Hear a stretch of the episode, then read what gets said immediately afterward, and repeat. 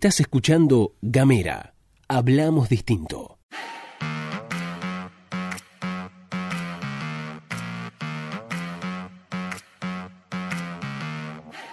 Muy pero muy buenos días, muy pero muy buenas tardes, muy pero muy buenas noches, depende del momento que le den play a este mini podcast. Estamos haciendo la pastilla de gamera para que arranquen la mañana bien informativos ahí mientras se lavan los dientes, mientras se toman los mates, mientras van al laburo. Mi nombre es Luz Escarpati y como es habitual en las mañanas fueguinas me acompaña Gastón Lodos. Muy buenos días a todos, muy buenos días a todas. ¿Cómo andan, che? ¿Cómo han arrancado este viernes 26 de julio de 2019? Eso es cuando estamos grabando esto. Les cuento que si tienen ganas de recibir Gamera, si aún no lo recibieron, pueden mandar un mensaje de WhatsApp. ¿A qué número? Al más 549 eh, 2901 50 29 90. Esa es nuestra línea. ¿Cómo estás, Luz? Bien, todo muy bien. También estamos en redes, arroba, TD, arroba gamera TDF. Nos van a encontrar así en eh, Twitter, en Instagram y también en Facebook. Repito más despacio por las dudas. Más 549 2901 50 29 90 es nuestro número de WhatsApp. Che, agradecemos a toda la gente que se estuvo sumando en estos días. ¿eh? La verdad que estamos muy, muy contentos, muy, muy alegres de que, de que se sumen a Gamera. Inviten, ¿eh? inviten a que se sume más gente, porque esto es así, esto es así. Crecemos con el boca en boca, ¿sí? Ahí va. Bueno, ahora sí vamos a comenzar para hacer el recorrido por algunas de las notas que forman parte de la agenda esta, durante esta jornada. Arrancamos con una notita que publica hoy el diario Provincia 23 vinculado con los puestos de trabajo. En 12 meses, es decir, un año, se perdieron 217.100 puestos de trabajo a nivel eh, general. Tierra del Fuego fue la provincia más golpeada. 4.600 fueguinos quedaron sin empleos durante el último año, según se desprende del un informe que realizó la Secretaría de Producción y Trabajo de la Nación. Eh, Tierra del Fuego es el sector más golpeado en ese sentido y la industria manufacturera es el sector más golpeado de lo que tiene que ver con el eh, indicador mensual que mide la actividad económica. Eh, la peor parte se la llevan los asalariados privados porque 7 de cada 10 empleos que se perdieron fueron en las empresas. Los salarios reales, además esto vale la pena decirlo, acumularon 12 meses de caídas consecutivas, es decir, los salarios cada vez pueden comprar menos cosas. Y esto está fuertemente vinculado con eh, una información que difundió ayer el INDEC, que está vinculada con el eh, estimador mensual de la actividad económica, en donde dio positivo después de 12 meses de caídas consecutivas. Claro. Esto se observa con, con mucho optimismo y el gobierno nacional lo mira bien porque es un número positivo para mostrar. Ahora, si hacemos el desglose de este informe que difunde el INDEC de forma mensual, lo que podemos observar que, que subieron muy pocas actividades y la que la descoció le fue muy bien fue el agro. O sea, como que el agro fue como la locomotora que hizo que, que, que pareciera que creció la economía, pero creció el agro, le fue mejor al agro. Exactamente. De hecho, 49% anual creció y esto está vinculado con dos cosas. Por un lado, lo que tiene que ver con la... Mm, eh, por un lado, con lo que tiene que ver con la, la pobre base de comparación que tiene con, con el año 2018 y además con la cosecha récord de 2019. Pero si vemos los otros indicadores, industria manufacturera, construcción, comercio mayorista y minorista, que además son grandes traccionadores y generadores de fuentes de empleo registrado, todos esos rubros cayeron. Fue como el orto. y eso, digamos, hace que Tierra del Fuego, por ejemplo, que tiene una gran, digamos, una gran base industrial, manufacturera y demás, eh, sea la provincia más golpeada en términos de pérdida de puestos de trabajo. Así es. Eh, ¿Lo entendí bien? Así, lo entendiste perfectamente. Y además, fíjate, eh, esto que decíamos acerca de la pérdida del poder adquisitivo del salario de los trabajadores también se ve reflejado en la actividad económica del comercio mayorista y minorista, porque también mostró, evidenció en el último indicador del INDEC un retroceso. Bien, bueno, eso es lo que está pasando entonces. Este, estamos hablando de 4.600 fueguinos que se quedaron sin empleo durante el último año. A nivel nacional, el número, lo dijiste recién, Luces, es zarpado. Eh, 217.000 personas quedaron sin laburo en los últimos 12 meses. Bocha, no, no, es poco porque contarlo, multiplicarlo por 4, ponele. Es mucha, mucha, mucha gente, ¿eh? Bueno, ¿qué más hay? Tenemos otra novedad. Esto tiene es una noticia de corte nacional con fuerte impacto en Tierra del Fuego porque el Consejo Federal de Ambiente se reunió ayer y emitió una resolución que tiene mucho mucha relación con Tierra del Fuego. Le explico por qué. Porque declara de interés federal ambiental la creación del área protegida Península Mitre. Hay este una especie de, mm, de- de objetivos que se pone el COFEMA. El COFEMA, este Consejo Federal de Medio Ambiente, junta, es como el Consejo Federal de Educación, para los que la tienen clara desde ese palo. Digo, se junta representantes de todas las provincias del palo del medio ambiente. El que representa a Tierra del Fuego es Mauro Pérez Toscani. Sí. Este, en el COFEMA, en el COFEMA lo que están haciendo son estas acciones que se llaman Objetivos de Desarrollo Sostenible, que buscan asegurar la conservación, el restablecimiento y el uso sostenible de los ecosistemas terrestres, costeros y marinos. Es decir, cuidar, digamos, cuidar ciertos ámbitos, ciertos lugares de la naturaleza para generar ciertos desarrollos sostenibles a lo largo del tiempo. Claro. En ese contexto, la Secretaría de Ambiente, Mauro Pérez Toscani, presenta un documento.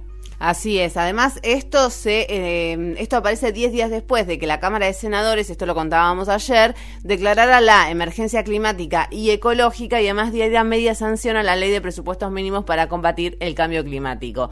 Hay que tener presente que la declaración de emergencia es una resolución de la Cámara y tiene bastante trascendencia, por lo menos por- en cuanto a lo que tiene que ver con política internacional, porque es el primer eh, país eh, de Latinoamérica y el cuarto país a nivel mundial que emite una resolución de estas características. Bueno, en ese sentido hay que recordar que ah, está el proyecto en la Cámara Legislativa, está el proyecto hace bastante tiempo que lo La estamos... Cámara Legislativa Provincial. Exactamente. Está hace bastante tiempo ese proyecto. Eh, han, llevado adelante muy pocas sesiones este año, chicos. Sí, tres. Claro. Una, una que fue la inauguración de Claro. las sesiones, o sea, no, no cuenta, porque habló Bertone, tres horas, no hicieron nada. Claro. La otra fue la sesión especial que se dieron las 10.000 hectáreas de corazón de la isla. Sí. Y la otra... Una sesión una ordinaria. sesión ordinaria que sacaron cinco leyes. Claro. Así que capaz que, qué sé yo, sería una De- buena. después de prometer un montón de tiempo que iba a Claro. salir Península Mitre, porque esa es otra también. Digo, habían... Digo, esto es un tema que viene de larga data en la provincia porque el 2018 que se había dicho, che, en diciembre lo sacamos, no lo sacaron, en marzo del 2019 lo sacamos, no lo sacaron y después quedó planchado, durmió el sueño de los justos el proyecto de ley. Bueno, el COFEMA viene un poco a... Digo, es importante lo que pasa porque es una noticia nacional barra provincial. ¿Por qué? Porque el COFEMA declara de interés federal que se apruebe Península Mitre. Es decir, todos los representantes de las provincias, de las distintas provincias ante el COFEMA, consideran que Península Mitre tiene que ser declarada área protegida. Claro. Este, no, no es moco de pavo, obviamente, es no vinculante, no obliga a Tierra del Fuego. No, por supuesto. Si Tierra del Fuego, que parece que lo está sucediendo, no quiere que, que Península Mitre sea área protegida, no va a hacer eso, no va a suceder. Claro. Eh, pero bueno, es importante porque todos los representantes de- de- del COFEMA en relación al ambiente dicen, loco, pónganse las pilas con esto.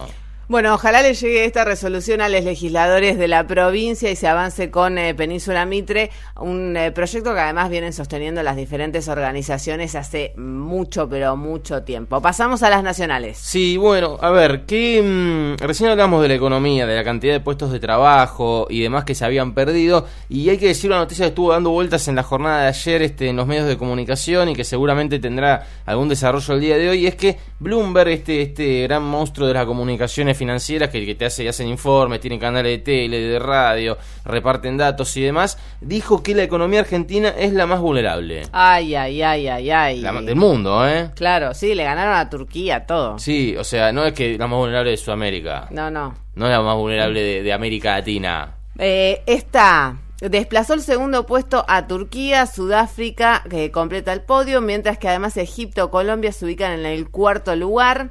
Eh, es sobre un ranking de 20 puntos. De- sí, de 20 países. De 20 países, De 20 perdón. países que son, digamos, las economías, este, las países emer- emergentes. Claro. O sea, Argentina es un país emergente según Bloomberg y dentro de esos países emergentes es el que más jugado está.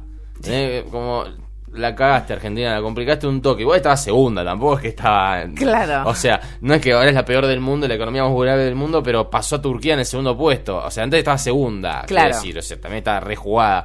Pero digo, analiza cinco puntos, Bloomberg, cinco factores, este, si quieres los podemos decir rapidito, así, tipo punteíto. Dale. Este, en relación a por qué para Bloomberg, que es una, es este, esta empresa yankee que dice quién es peor y quién no, este, es este, mm, por qué para Bloomberg la economía argentina es la más vulnerable del mundo. Primero porque tiene un muy elevado ratio de deuda externa eh, de corto plazo en relación al PBI. Es decir, vos tenés que pagar deuda externa, por ejemplo, dentro de seis meses y el porcentaje en relación al PBI es del 40%. Vos tenés que pagar un 40% de deuda externa en relación al PBI dentro de un par de meses, por ejemplo, y eso hace que seas vulnerable, que puedas quebrar la economía. ¿Se entiende? Claro. Por otra parte, dice que tiene una desviación de 35.8 puntos porcentuales de inflación por encima de la meta fijada para el primer trimestre de este año. Es decir, te fuiste a la mierda con la inflación. Claro, no te da el poder adquisitivo del salario de los trabajadores, hay poca estabilidad, etcétera, etcétera. Claro, por otra parte dice que tiene bajo ratio de reservas de cobertura, es decir, tiene solamente 85,9% de reservas de cobertura en relación a la deuda, ¿no? Este, mm, por ejemplo, frente a Brasil que tiene casi 160% en relación a la deuda de cobertura, ¿sí? El 133% tiene Colombia, 116 México y 239 Perú, pone en ejemplo, por ejemplo, aquí página 2 en relación a la, a la nota de Bloomberg. Déficit de cuenta corriente de 2% del PBI, sí, dice que tiene Argentina Bloomberg, y por último un flojo resultado en el apartado denominado efectividad del gobierno. ¡Ay, qué lindo momento!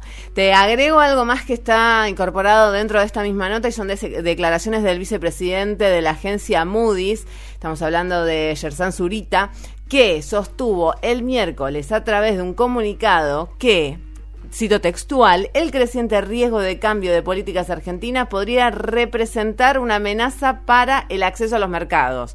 Digo, de todas maneras, el acceso a los mercados ya está bastante, bastante restringido porque no hay forma de que te den más guita. Sí, en un punto uno nunca sabe si están criticando a Macri o están barreando a Fernández Fernández, digamos. No sabes, viste, este, claro. Porque vos decís, bueno, ¿qué quieren ellos? ¿Que se quede Macri o que se vaya Macri que asuma un...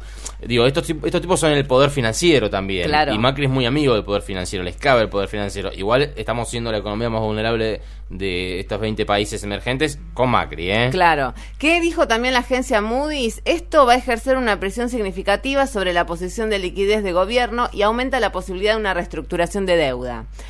Además, bueno, habló de una contracción en la economía argentina y habló del impacto que esto puede tener en los municipios y en las provincias, porque se van a ver perjudicadas por una menor recaudación tributaria, claramente, claro. y un mayor nivel de gastos. Así es, bueno, así que bueno, con eso con eso cerramos, si te parece, dice entonces esta este informe de Bloomberg que Argentina es la economía más vulnerable y que los municipios y las provincias la van a pasar un toque mal. La vamos a pasar como el orte. Bueno, nos vamos, nos despedimos, esto ha sido todo por hoy. Esto fue La Pastilla de Gamera. Muchas gracias. Nos encontramos en cualquier momento.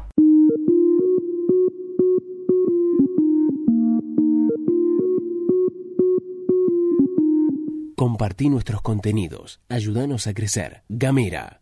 Hablamos distinto.